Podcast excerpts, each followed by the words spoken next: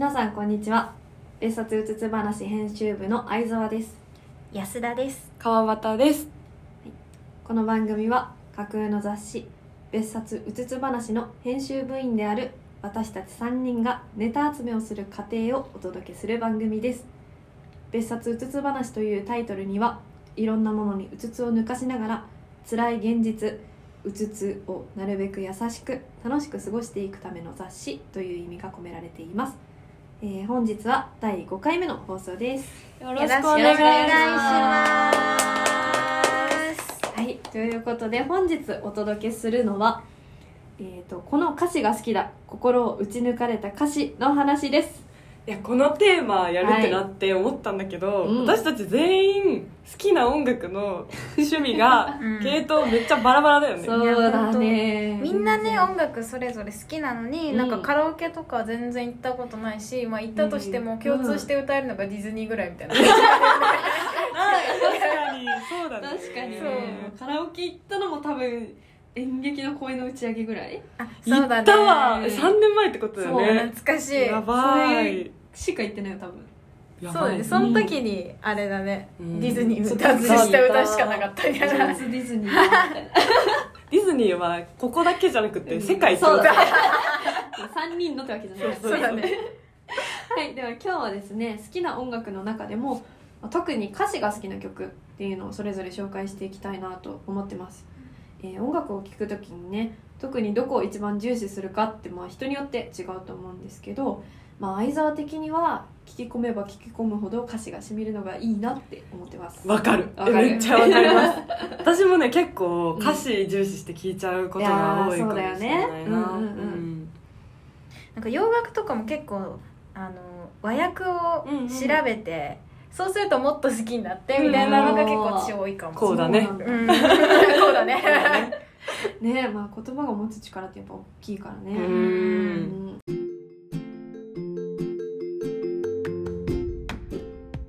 じゃあ早速なんですけども紹介していきたいと思います。はい、じゃあまずは私相沢から。うん。はい。じゃあ私がおすすめしたい歌詞が好きな曲は、えっと、銀杏ボーイズの「東京」です。おおわかる。私わかんわない。かんないか、うん。うん。まあ、川端は絶対知ってると思うんってます。まあ、銀杏ボーイズだよね、まあ、いわゆるパンクロック。バンド私本当に大好きで。銀銀杏ボーイズは知ってる。銀杏ボーイズ知ってる？そうそうそうん。んあそうだよね、まあ、ベイビーベイビーとかうん。有名な曲。あるんだけど、まあ、その中でね今回、まあ、好きな曲いっぱいあったんだけど、歌詞って言われた時に思い浮かんだのが私はこの「東京。知りますね、うん。夕方とかに聞いちゃダメだよね。そうなんだよ夜とかね。そうなのえ まあこの曲は、まあ、男性目線で歌われてる、まあ、失恋ソングなんだけど、まあ、その愛してた女性との別れを描いた一曲、ーうんうん。で、まあ、タイトルはね「東京」ってすっごいシンプルなんだけど、まあ、歌詞がね長くてうんう、んまあ、その収録もまあ10分超えって長尺なんだよ。長いよね、そう。私あの、まあ、この中でその東京と、まあ、東北の方のあの何？ば場所っていうか彼女がねこう地方に帰っちゃうっていう。あれミネタさんって宮城出身？えっとね山形。あ山形そうそうそう。でそこでねこう福島の方が出てくるんだけど新幹線に乗ってその別れた彼女が地元に帰っちゃうっていう場面があるんだけど私地元が東北だから帰る帰新幹線で地元帰る時に必ずこの曲聴いてくる。あダメだよ。もうね一人でこう聴きながら新幹線の窓から空を見てうんこの歌詞を染み込ませながら帰宅するっていうえのをよくやってます、何それめっちゃいいね。そうなんですよ。危険なことをしています。そうでこの曲がねすごいねいい曲でね。いやいっぱいね紹介した歌詞あるんだけど、まあ、特に、まあ、私が好きだなって思うところ、まあ、最初のね A メロの部分に、えっと「出会えた喜びはいつも一瞬なのにどうして別れの悲しみは永遠なの?」っていう歌詞があるんですよ。うん。うんで何事もそうだけどうん。本当に出会いが一瞬でなんか別れのことって一生覚えてる。うん。当たり前のことだけどすごいなんだろう心理というかなんかこう銀杏ボーイズってその言語化するのがすごく上手というか結構ストレートな歌詞が多いと思うんだけどなんかなんだろう。あそうそう。これこれ。っていう、ちょうどいい歌詞をねすごく選んでくれてる気がして。なんかさ赤裸々じゃんすごい。そんなこと言ってもいいのっていう汚いこととかも言う人がそういうことを言うからこそ、よりね来るものがあるみたいな、そうなの。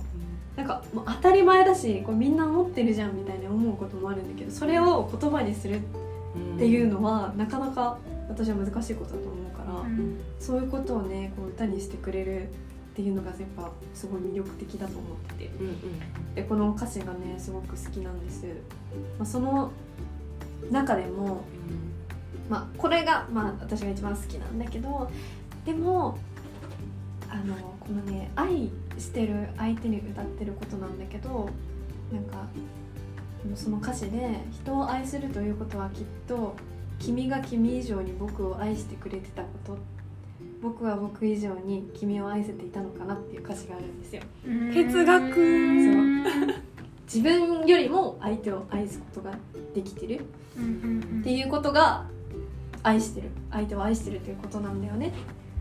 っていう話をしてるんだけど、はいはいはい。その自分を犠牲にしてまでこう相手を愛することうん。が愛だって言ってるんです。うんすごくない？すごい。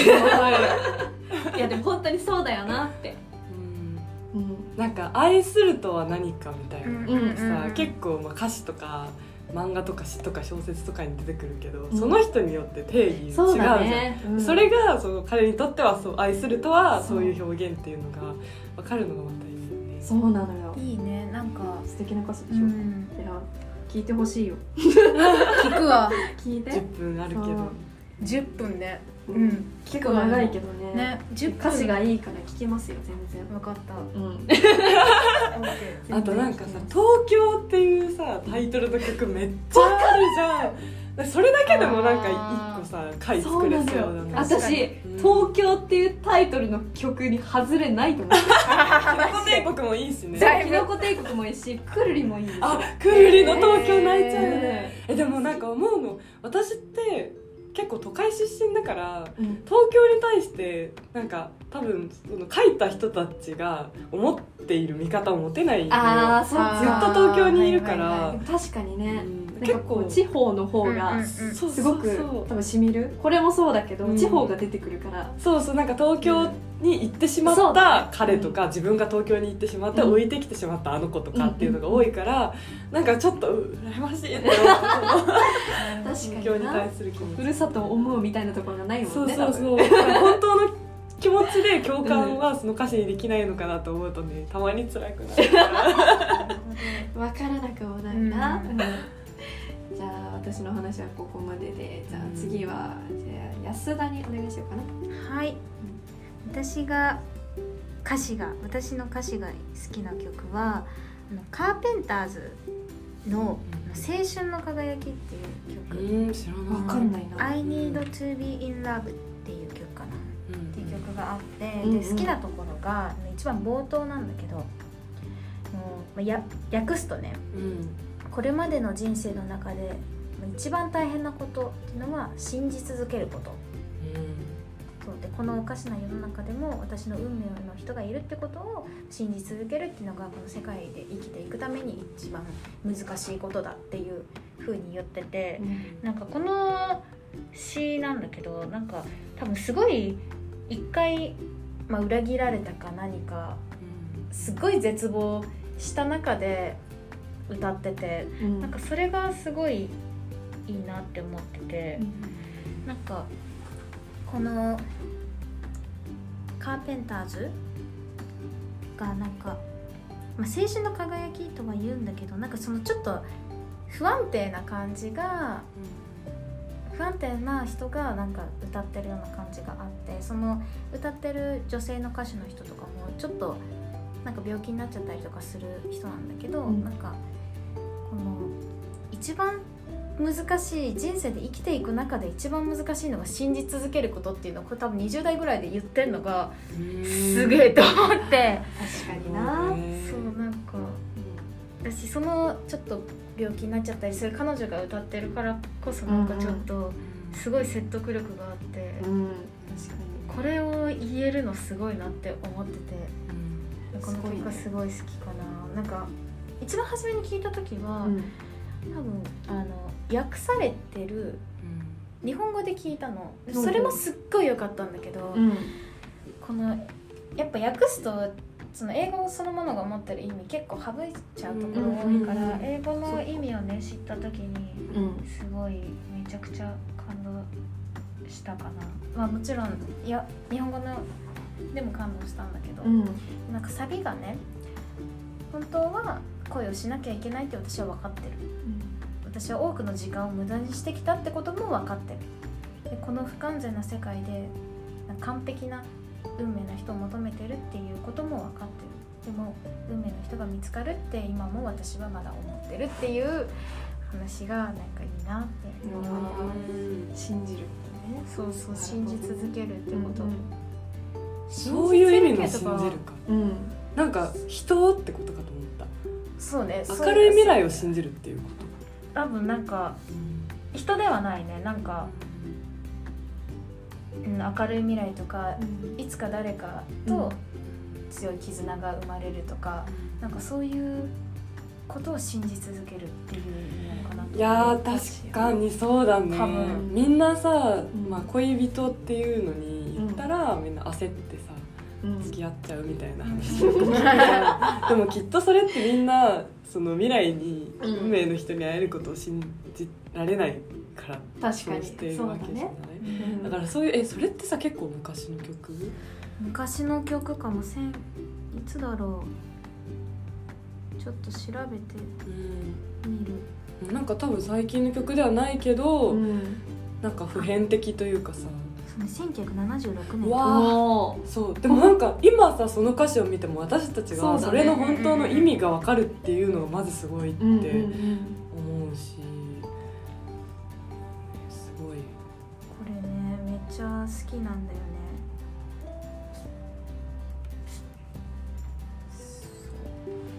そうこの「青春の輝き」っていう。なんかその儚さというかなんかその感じもすごく好きでなんか青春の輝きって、うん。まあ、ある時期っていうか、うんうん。すぐ消えてなくなるような感じするじゃん。うん。そのかタイトルも好きかな。そうその歌ってる人もすごい儚い感じで。うん。なんか思ったけどこれ青春の輝きの時うにん。いる自分が聞いても多分全く分かんなかったと思うから。そうかもなんかそうだね。輝いて見えるのって青春が過ぎたから輝いて見えるわけじゃん、うん確かに。そういう意味合いもちょっとありそうななんか一回こういうなんかちょっとすごく落ち込んで誰かに裏切られたみたいな経験をした人が、うん多分すごく共感する歌詞なのかなって思ってて。いや信じ続けるってむずいよね。ううん。ん思うかいや難しい。なうん。一番難しいんじゃない？そうね一一番難しいことだと思う生きていく上で何かを信じることって。信じ続けるうん。信じ抜くみたいなのってうん。そんなあるみたいな。いや私も今それ思ってたんだけど、ん。ないなって思ったもん信じ続けていること。ないよ。ないかも。どっかでちょっと諦めちゃったり折り合いつけてたりとかすることって。その時で変わるだろうしね、うん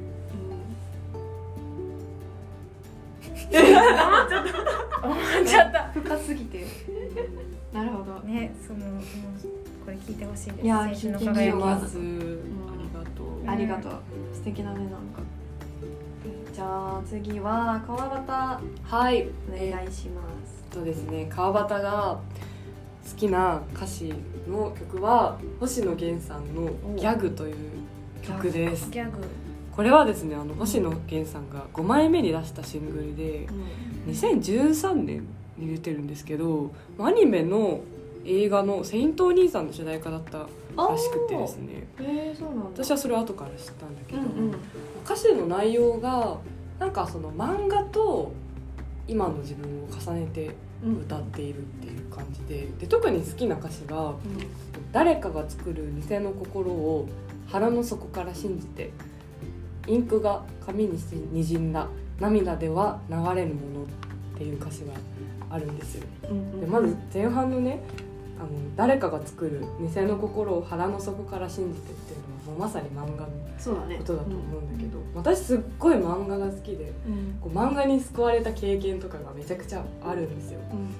うん、ででも漫画って全部嘘じゃないですか。うん、嘘作り物。作り物なの、うんうん、誰かが作った偽の心なんですよ、でもそれを読んでこう出てくるキャラに、うん、もうすっごい心から怒ったりとか、うん、すごい心から感情移入して泣いちゃったりとかっていう経験、漫画に限らず、あるないですか？あれってすごいことだなって思って。だって偽の出来事を自分のことみたいに嬉しいって思ったりとか、悔しいと思ったりするって、こうフィクションの中じゃないとできないことでうん、できっと、まあ、そういうフィクションに救われてきた人って、いっぱいいると思うんですよ。うん、でなんかよくこうこの世界の中にフィクションって必要だと思いますか？みたいな話題が曲がっているのを、まあ、ラジオとか本とかで見たりとかすることがあるんだけど、まあ、そのもちろん物語作ってる人はいると思いますって言うのね、で私もいると思う。なぜならこう世の中のまあ、すごい悔しいこととか自分の中で耐えられないと思ったことを物語の中ならそれをハッピーエンドにしてくれるんですよ。それがあるから辛いこととかこう煮え切らないとか折り合いつけられないことも、まあ、物語を見て元気をもらって明日も頑張るかって思えるっていう、うん、私にとってはそれが漫画だったので。うんそれをもう言葉にしてくれた星野源さんありがとうっていう、えー、感謝。そう腹の底から偽の物語を信じられることの素晴らしさを改めてこの歌を通して感じましたし、うん、まあ、後半部分のこうインクが紙ににじんだ涙では流れるものっていうところは、うん、まあ、現実の中だけじゃ消化できないものってあるじゃないですか、うんうん、涙では流れるもの流れないものってあるんですよ、あります。そう、でもそれを現実の外側、物語の中で怒ったり喜んだりすることで晴れることがあるんですよ、だからまあなんかそうだね星野源さんが言葉にしてくれたことで改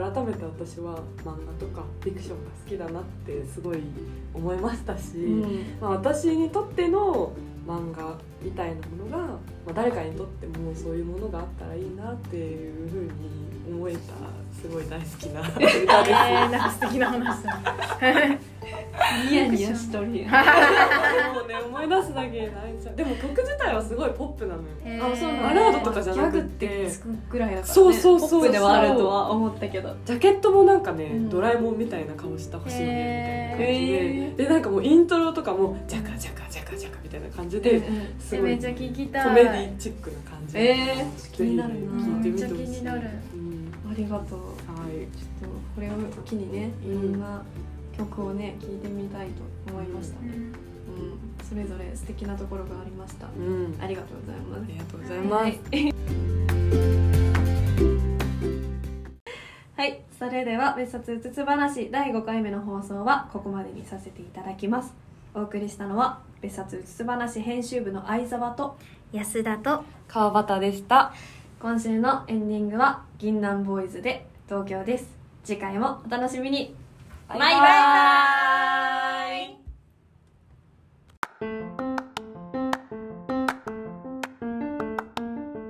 せーの。別冊つつ話